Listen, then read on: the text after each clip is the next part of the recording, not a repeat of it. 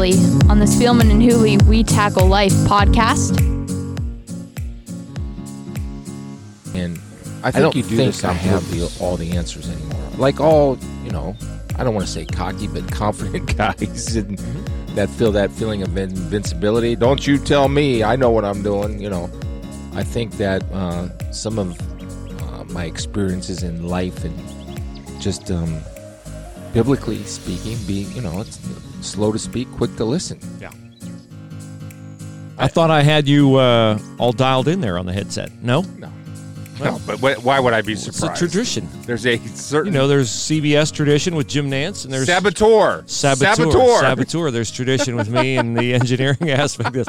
So did I fix it? Are you all right now? Yeah, I'm, i mean, your you know, your headset fine. one. I wouldn't dare make you headset two because it's a bigger show since you're here.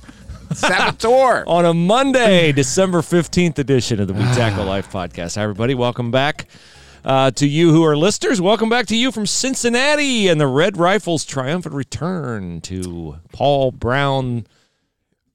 Paul Brown Stadium, yeah. not Paul Brown Tiger no, Stadium. No, no, no. Let's got that. You got the top Tiger Stadium. I thought I made that perfectly you clear. Did. Very good. It's ex- excellent, uh, excellent. The Massillon people appreciate the homage. I'm sure. First of all, uh, I know some people get frustrated with the Bengals, but they did one of the coolest things that I've seen at an NFL game. Mm-hmm. I don't know if you caught it on the broadcast. It was at the very beginning. The first thing on my YouTube DVR, it's not really a DVR. First thing was the announcement of Andy Dalton, yeah. Andy Dalton and the Dallas Cowboys. I thought that was the and it was really cool because he goes to, he was he didn't know it was coming. Oh, nice.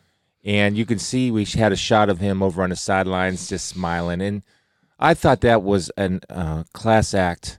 It was by, by the, the Bengals, Bengals and, and, how I knew it was so cool is because I saw the other Cowboys come up to Andy, and I mm-hmm. knew what a respected man he was mm-hmm. before the game when all those guys are out there. See, I never went out before a game because I didn't believe with fraternizing with the enemy before I'm going to go do battle with them. Mm-hmm. But that's me. Mm-hmm. Andy uh, was out there, and I, I, I, I got to tell you, his ex teammates, every one of them come up to him, and, and this is not uncommon for one or two guys or three guys to come up. But I, I stopped counting how yeah. many guys came up to Andy yeah. Dalton. And it, it says something for him in, you know, in a game that it means something, but there's really nothing on the line. Uh, it was a it was fun to see for me and to see his wife in the press box and I thought he was giving the hook 'em horns and Kevin quickly said I don't oh, know no. if a TCU quarterback would be giving hook 'em horns but uh, it was the "I love you" sign. Is that like sign language? "I love you." Is that what that yeah, was? I mean, I see people do that. Yeah, it looked like a cross between hook 'em horns and hang loose. Yeah, in so Hawaii if, they do the if, hang loose. If thing. you uh, if you ever see your girls do that to a guy in high school, you need to intervene quickly.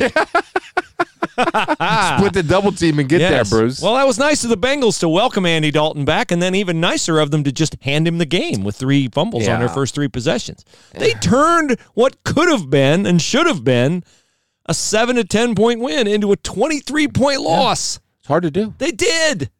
Like man, yeah. they were better than the Cowboys for a long portion of that game until the Bengals just got thoroughly demoralized by the fact that they're so inept. Well, I mean, you know, there's no you know running. I thought Trayveon Williams should have been playing a little bit more, even though he did fumble. I thought Samaje he butt fumbled. He butt fumbled. Yeah. He ran into the guy's butt and fumbled. I thought uh, Samaje Perine had it going a little bit too, but you know, I mean, it is what it is. Look, hold the ball. You're an NFL yeah. back, Alex Erickson. Hold the ball. Yeah, it, that's what they are. That's what they've been. You know what? Year. You hit on it. You said earlier in a telecast about the problem becomes when one guy tries to do another guy's job, and that's a variation of that. Is they're all like not either not paying attention to what their job is, or they're trying for some. In Erickson's case, it was he was trying for more than was there. Yeah. His mission on that play is get the first down. Yeah. He wasn't going to score. Get the first down. Get down. Or protect the ball. Protect the put ball. two hands yeah, on the ball right, when contact's right, right, coming. My, my my my whole thing with the Bengals is, and maybe it's because I'm played in a stadium named after the Bengals Stadium, after the probably the most influential man in mm-hmm. football history, which we documented, I believe, on this show before. Yes, indeed. Um, but for for me, I don't think they're as far off. I mean, offensive line wise, there's you know there's hopefully some things you can do free agency wise. I think Trey Hopkins, the center, isn't bad. Mm-hmm. Jonah Williams isn't bad. The receivers are pretty good. I mean, Tee Higgins dropped a couple passes, which he normally doesn't. The do, one, the early drop was huge. yeah, but he, he made uh, a few plays. And Brandon Allen is a, I think, is a capable. he's a good backup. He's an excellent backup. Good backup, Uh, You know, I really believe that wholeheartedly. But uh, you know, like other teams, I mean, you hear every week. I hear injuries have killed us. Well, yeah, that's every year, every team, every season. That's the way it goes. But there, there's not a lot of depth there, and the NFL is changing, Bruce, as you know. Um, the development of your young players and getting them ready to go from day one of OTAs is a philosophy that I have because in because of the shrinking uh, anticipated salary cap next year, you're going to pay this number of guys, and everybody else is going to be minimum. That's just the way. There's no middle class yeah. No, that's in, right. in the NFL anymore. And so for me, look, it, it looks bad, it feels bad, but if you kind of really look uh, hard at it, it's not as bad as it looks. It's bad, but it's not as bad as it looks. I agree. I think they have to. They have a couple areas they have to shore up pos- positionally. They can do that in the draft at left tackle with Penei Sewell, and they probably will. Um, but then some of the things are they're a little tangible, but a little intangible. Like you expect pros to do the fundamental things. Not that you ignore the fundamental things in practice, but you have to do the fundamental things. You have to hang on to the ball. Yeah. And then where you have guys who are guys you feel really good about, not just good about, not just good enough to put on the field, but really good about, those guys have to win individually. And I felt like yesterday at a key juncture in the game, William Jackson didn't win individually. He let mm-hmm. Amari Cooper get inside him on a third and 17. Yeah. You can't do that. Mm-hmm. Like with Andy Dalton, it's not like Andy Dalton can drop it in an elevator shaft if you make Amari Cooper go outside. He let him have inside release. And I mean, have it. He let him have it. And that was a huge conversion for the Cowboys at a time where the Bengals could got the ball back and gotten in a really good position because they were moving the ball. So the couple they just they get let down across the board, but you're right. A lot of those things, once one kind of falls into place, they tend to all sort of adds up, order right? themselves. Yeah. yeah, like with the Browns. Like the Browns started terrible, 38-6 to the Ravens. Well, now they've won 9 of 11. And so somebody started to do what they needed him to do, Nick Chubb. And well, the offensive line. yeah, and the offensive defense line. is improving. And too. now like it kind of pulls everybody else along. Yeah, well, yeah, and it starts, I think, because it's it's really clear that the Browns know who they Mm-hmm. are. And that's And- a credit to Kevin Stefanski. Absolute. Well, it's a a credit, credit to, to him. to everybody. Yeah. yeah. Kevin's that. Kevin's He the, sets the tone. He's the message guy. Yeah. He's the one that sets the vision, right? That everybody has to buy in, and that's Kevin Stefanski, and that's why it's important to have your coach as a leader first, and then the X's and O's come, in my opinion. Uh, but they're all buying in, and Baker's buying in, and you know the biggest thing too is is that Baker's singularly focused on being the quarterback of the Cleveland Browns and not being, you know, the hype man for Not- everything in the world, And not being Baker Mayfield. That's Well- a, that's a great point. and just Great point and not by you. punching down at everybody, right? Yeah. He doesn't need to, and I mean, he, he understands his role. He accepts his role. He knows what he has to do to help his team win games, and it's uh it's great. And I I hope that the Cleveland fans are enjoying this because, like I say every single week, man, it is hard to win in the NFL. You it's it's not college where Ohio State on a normal year, two games. They're not playing well. They're not playing like I thought they'd play this year. And they're undefeated and they're going to be a college football playoff Yeah. team. Now, they have time to play like I expect them to play, and they could still win the national championship. But their most impressive win is Indiana, and they weren't really impressive Well, they- start to finish. yeah, start to finish, start to halftime. They were very impressive. Back to the Browns for a second. I think that's such a great point you made about Baker, in that Baker's gotten to the point this year where he's happy, he's focused. Focused, a better word. He's Yes. focused on being the quarterback of the Cleveland Browns rather than being. He's still got the progressive commercials, which no, I, but that's that's fine. I find That- them all annoying. By the way, I actually like them, but uh, he it's just I find it annoying because I want him to just be the quarterback of the Cleveland Browns. I mean, that's the Yeah, I, but- but, here's the thing you need to know. And now I'm sorry for No, cutting no, you off good. because here's the thing you need to know. When I went up there the very first time, uh, I forget who it was against the Washington football team. Mm-hmm. And that was right before they beat the Bengals the second time, and Joe came out slinging. And remember the the look on Baker Mayfield? They kind of panned to it on the Mhm, sidelines. There was no panic. There was no. There was Yeah. just a single determination to focus on what he has to do, not worry about all the other stuff that goes with the, being a starting quarterback in the NFL. I asked him about that. I shared this on our podcast. I want to see if you remember this point that I made in a production meeting the following week. And you know, B- Baker's got a little, you know, pea and vinegar in him, and which, A little. but I, but it can be an asset. It doesn't have to be Can a be, detriment. yep. And I asked him, um, you know, Baker, this is what I noticed. What do you think? He said, It's funny that you say that because my brother, right after the game, called me and pointed out the exact same thing to me. So, you know, here I am, some nobody analyst up there noticing it and asking him the question. And his, and then if I said, well, you know, maybe, I don't know, maybe Baker has a little respect for my opinion You should. then his brother validates what. I said. Maybe that was like the one thing that kind of sends a message that validates to him this is how I have have to be. Not saying I'm the reason, but it's just something that I noticed, and uh, he's the reason because he's the one that makes the the decision to be like that.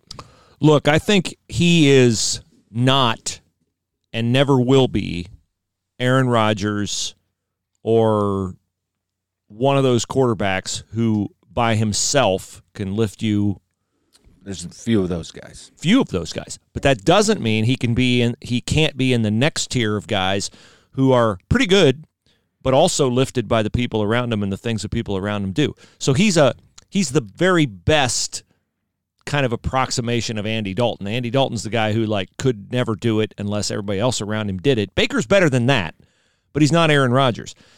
But I have a little theory here Okay. because I was just thinking of this as you were talking about Stefanski getting them focused on who they are, Baker buying into who he needs to be rather than maybe this number one overall pick superstar guy. Right. The Browns have, in my opinion, three huge personalities. They have Baker Mayfield, they have Jarvis Landry, and they have Odell Beckham Jr. I believe it's easier for Kevin Stefanski to get them to focus on what they need to be and for Baker Mayfield to be who he needs to be when Odell Beckham is not around because they don't have to feed him. Since he got hurt, they can be who they need to be and they don't have to worry about, well, Odell only got three targets. Odell only had two catches. And I don't know Odell. I just know kind of of Odell. But they've gotten a lot better since he's not been there. I will say this: I don't know how they would have reacted if he stayed healthy. Sure, you don't know. Yeah. because let me tell you something when you win that locker room is a strong force and nothing it's you know how locker rooms are it can be superstitious it can be don't Mhm. screw this up we're all focused and if a guy steps outside of that force and starts yapping about something that guy usually is reined in by numbers no matter how strong you are as an individual those numbers rein you in and so look i he's a great player i i've always i i've always had great you know that i've always had great Yeah. respect for Oh, him. he can be a great player. and, and my my point is I don't want to sit there and say that they wouldn't be doing the same thing if he was healthy because I don't know yeah, that. no one can. You're you can only you know theorize Yep. what you're doing. So okay. Um, Michigan. North, North wait, Northwestern ran a ball for over 400 yards. That's a good test. over 400 was it over thought it 400 was over okay 400. well northwestern and they got poor Lovie Smith fired. And illinois this kills me at firing season. Illinois ad came out with the most ridiculous statement. I have such tremendous respect for Lovie Smith. He did so much for our program. I wish he and his wife nothing but the best. Unstated I can't stand to watch this guy coach one more game. Get him out of here now. Turn it over to the offensive coordinator. What possible benefit is there to Illinois firing Lovie Smith like now as opposed to after he coaches his final game? early signing period. Whatever. I don't know. Yeah, early signing period. It crushed. I mean, I guess you fire him for integrity reasons so you don't sign anybody know. this week. I just thought that was dumb. I, uh, Gus Malzahn out at Auburn, which I think is Auburn Everybody you knows watch. the rules at Auburn. Auburn is gonna Auburn is so Auburn they're going to approach Urban. Oh, They're going to approach Urban and they're going to think they can get Urban when Texas couldn't get Urban. That's the ultimate reflection of who Auburn is. Auburn is Michigan State. They're not Michigan. They're not Alabama. Okay? They think they are. They're not. They're a bunch of crazy people. they're not going to approach Urban. They're going to approach Urban through back channels or something, guaranteed. Okay, so uh, Kevin Sumlin is fired. I want Kevin Sumlin's agent. He had a ten million dollar buyout at Texas A and M, and in year three at Arizona, he has a seven and a half million dollar buyout. They lost their last twelve games. They got beat by Herm Edwards, who everybody said would fail at Arizona State. Herm has beaten him three straight times, and he beat him Friday, seventy to seven. Herm's got Beat him some real- bad. Herm's got some really good young players. Okay, but the big story in college football is Dabo Swinney Oh, going on the Rich Eisen show, Okay, I did not hear this. saying this. I think anytime you step in between the lines, the game of football is a lot that can happen. A lot. He talks about losing to Syracuse in 2017 and then going on to win the championship. He says, the fact that we're going to have 11 games as well as the SEC teams, Florida, Florida, Florida, Texas A&M, Alabama, those teams are going to have 11 games this year. It's incredible. Mm-hmm. And I, I think agree with that. He says, and I think the Big Ten had the same opportunity, and they chose not to play. And I think the only reason they ended up playing is because of the leadership of the SEC and the ACC and the Big 12 and Nebraska, and have demonstrated we can do it and do it in a safe way. So it's been unbelievably challenging, that's for sure. But I think the committee's going to have some tough, tough, tough questions to answer and things like that, regardless of what we do. So he says that Clemson and Notre Dame ought to both be in no matter what happens on Saturday night. I tend to agree with that. I tend to think that both of them have proven they are top four teams. Mm-hmm. Um, Look at look. I, lo- I love the next uh, quote of his. Obviously, as coaches, we don't control Yeah. any of that stuff. but I'm sure trying. I'm trying all I can. I mean, the Yeah. uh, the message is: look, Yeah.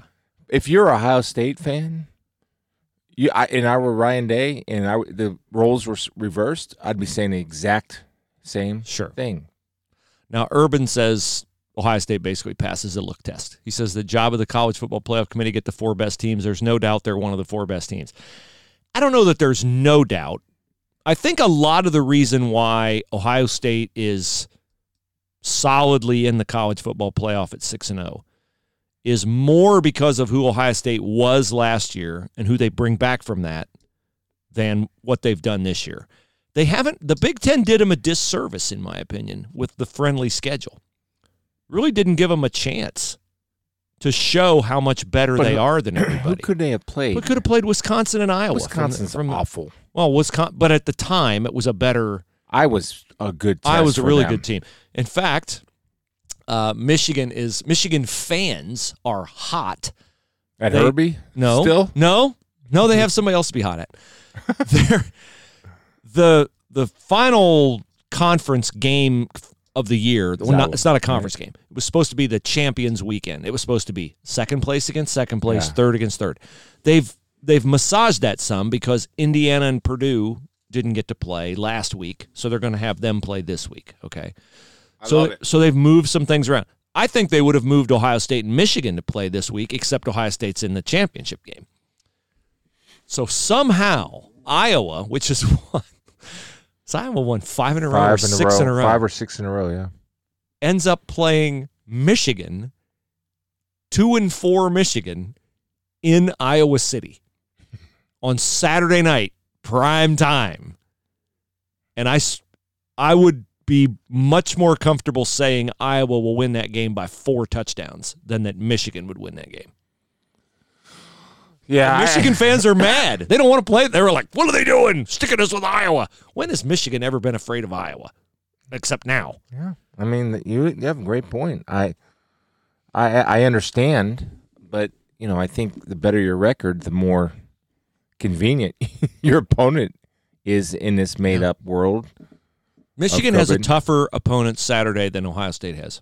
Yeah, And I know Northwestern beat Iowa. I get it. I know. Northwestern's a good test. It's not. It. I don't know if it's the ideal test to get you ready for the college football playoff, but it's a good test. And, and the, one thing that, uh, not playing every week. I mean, it.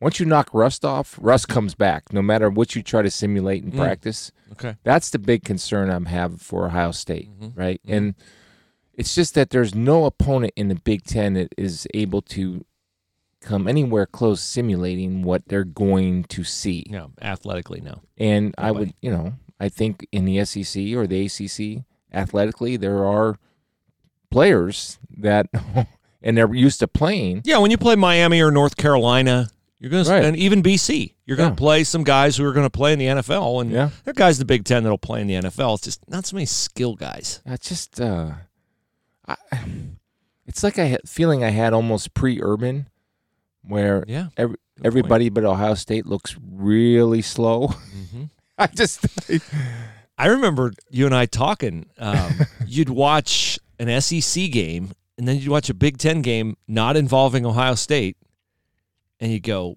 "Man, that's like they play with different rules over there. Like they play at a different. It looks like the game's on seventy eight Yeah, the old record yeah. player days, like seventy eight RPM in the SEC. Over here, we're on thirty three and a third. You know, Yeah. we're handing it off, and yeah, I just watched Michigan State and Penn State. Now Penn State has a couple. they got some dudes. They got some young guys, dudes. Yeah, that one little kick returner or whatever. Uh, I forget his name. By the way, have you seen the kid from Buffalo? Yeah, the running back. Yeah. Saw What do you think of him? Love him. He's got a little Clyde Edwards-Helaire in him. He's got a little Darren Sproles. I love him. those guys. Yeah. Well, they're they're thicker than Darren. yeah, I know, but That- that's this dude from Buffalo. He's interesting. You know what? You know, uh, I've done a segment on this on during my broadcast. Um, that smaller running backs are harder to play against b- bigger running backs because when you get behind six five, six Yeah. six, you can't see them. Can't see him, and they And so you just have to- duck. Yeah. Yeah. So anyway, yeah, I like I like the kid. I like the kid a lot. Um, okay, so we've got uh, Buckeye hoops yesterday. We're very average. They play Purdue on Wednesday night. Uh, we got uh, Browns Ravens tonight. Browns got a shot at the Steelers now. Um, Steelers have lost two, Yeah. and the Browns play them head to head. uh, Final game of the season. So hey, maybe the Browns could win the division. Buffalo looks good. Your old squad looks good. Josh Yeah. Allen's really good. Uh, I happened I to the was I was dead offense? wrong on Josh Allen. So Yep, so was I. I'm guilty. So was I. I was wrong on him. What happened to the Steelers offense? Is Ben healthy? They just dink, dink, dink, dink, dink. Yeah, they had a great stat last night. Did you see it? What? In his last five games, he's thrown more passes than he's ever thrown in a five game stretch. The yardage over that stretch is the 58th Yeah. most yardage over a five game that's a stretch little of bit his of career. protecting Ben, and they don't have a running game, so you can't. happened to James Conner? I think he's hurt. Okay, we had COVID, so Yeah. So yeah, we'll see. Who hasn't? yeah, everybody's had it. Everybody's getting it. That's for sure. All right, let's uh, transition faith portion of the podcast. Um, I I heard a sermon. I didn't share it with you. I should. You got, you ever have like quiet time where you have like Had a- 40, 40 had minutes to had listen? a day at three forty a.m. and and a lot- a little bit of my quiet time is. Uh, I actually worked out at three forty a.m. today, Wow. and I didn't turn any music on or. Uh, I just kind of did my thing, but I'm like praying and and uh, thinking and just you know just I'm better like when I sit, my mind wanders. Mm, yeah. When I work out, Yeah. my mind's focused. Okay. Does that that Yeah, just no, works for that that's- just works for me. I, I, One of the things it's there's no right way you. or wrong way. This Yeah. is just what works for me. Well, I heard a message, and anyone who was listening to the podcast that would like to hear this message, it was a message uh, given, I think, on December the 6th by John MacArthur. John's been in the news a lot in California, Grace Community Church, where he has continued to hold church services and uh, conflict with California state orders. And his message on December the 6th, what I love about him, John MacArthur's in his 80s, and his messages are so topical to current events. This was called How to Live in a Crooked and Perverse Generation. He used the scripture from Philippians where Paul talks about Yeah. it being a crooked and perverse generation. Yeah, he he, yeah, he took that from Paul. Yep. And and John MacArthur applies the the scripture in Philippians about who Jesus was and how Jesus lived in a crooked and perverse generation. And all times of uh, humanity uh, have uh, leaned toward disobedience from God is crooked and a perverse generation. In the midst of that sermon, and if you'd like to hear it, email spielmanhooleypodcast at gmail.com. I'll be happy to send you the link. He talked about Jesus' response to Pilate when he was on trial. And Pilate said, kind of snarkily to Jesus, "So, so you're a king, huh?" And Jesus responded, It is as you say, I am a king. But he says, My kingdom is not of this world. And I understand what Jesus meant by that, meaning, you know, look, you're an earthly king, and that's not what I'm here to do. I'm here to build a uh, an eternal kingdom. But John MacArthur made a point, and he makes it so much more eloquently and forcefully than I can here, but I, hopefully I can convey the spirit of it. He said, Christ's kingdom is not contingent upon anything that happens on earth. It is not the timing of it, the duration of it, the strength of it, the certainty of it. He went on and on and on because he's very gifted with language. And it just made a powerful point to me about living in this time where things are happening, cultural mores are shifting.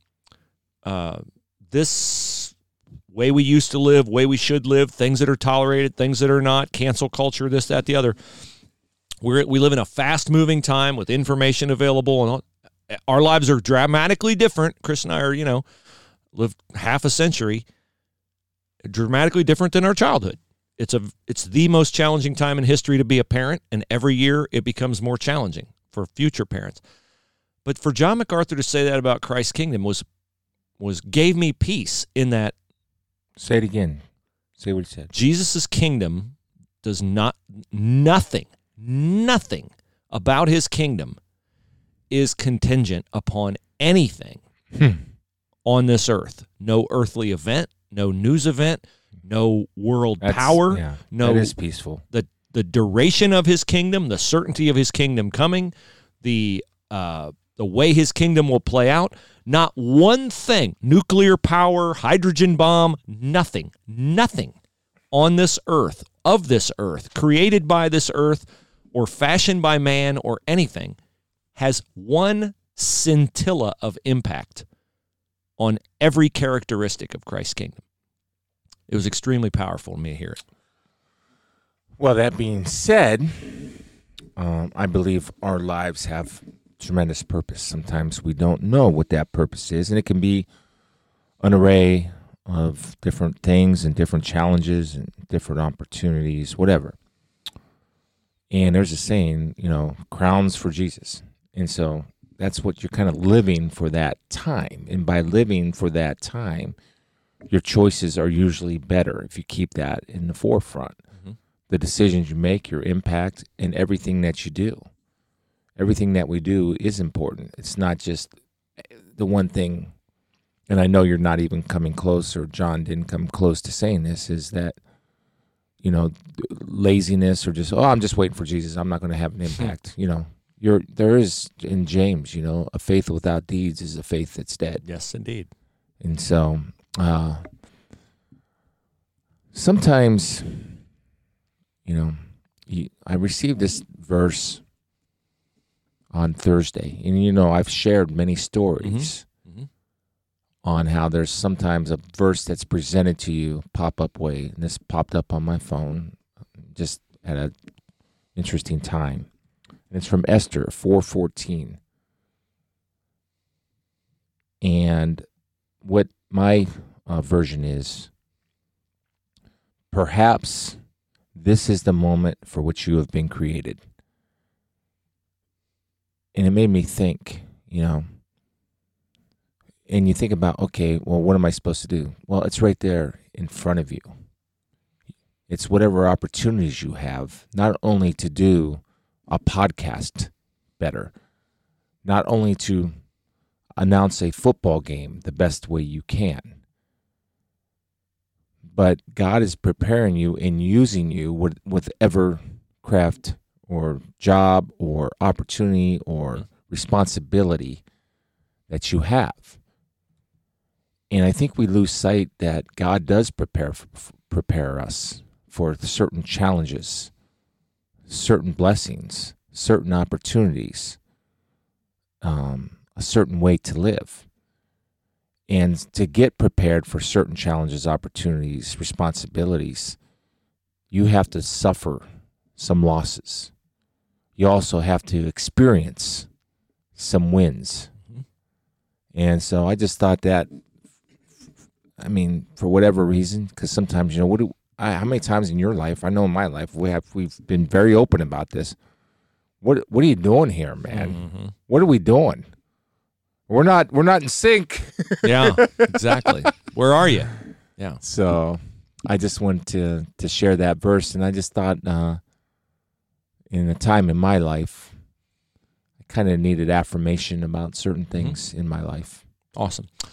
So that's our podcast for today. We appreciate you guys joining us. We uh, buzzed right through it, and we did not get to any of our sponsors, but you guys know who they are. HemisphereCoffeeRoasters.com, 15% off when you use the promo code We Tackle Life.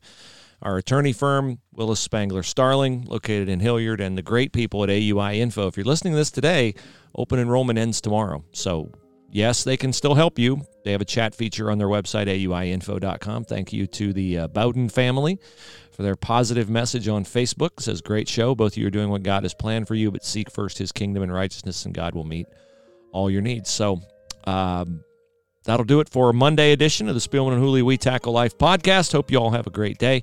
We'll talk to you again very, very soon.